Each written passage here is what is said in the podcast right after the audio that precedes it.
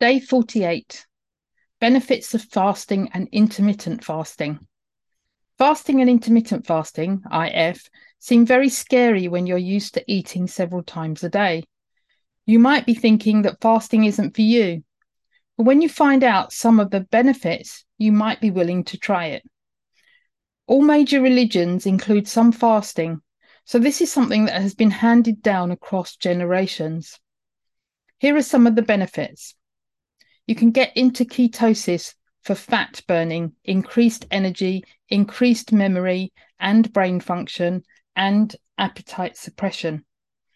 Lowers blood glucose levels. Reduction in insulin. Insulin is a growth, growth hormone and fat storage hormone.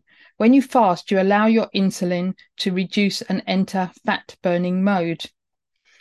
Reduction in insulin also increases leptin, the hormone that lets you know when you have eaten enough. It gives your digestion a break. This is good for everyone, but especially those with gut or digestive issues.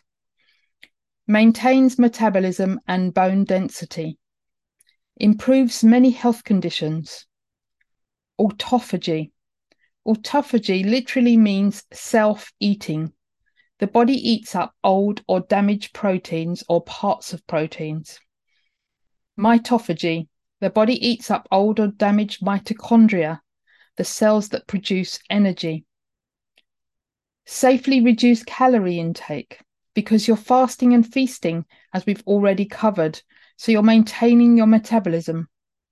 Improves immune function.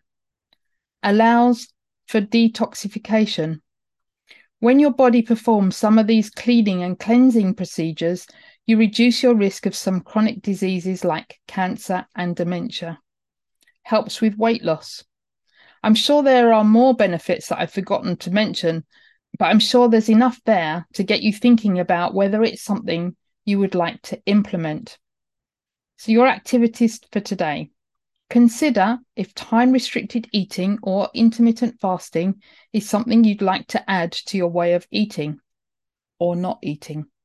Oh, I've just thought of another benefit no clearing up and no food costs. Create a plan of how you're going to extend your fasting window and if you're going to incorporate longer fasts.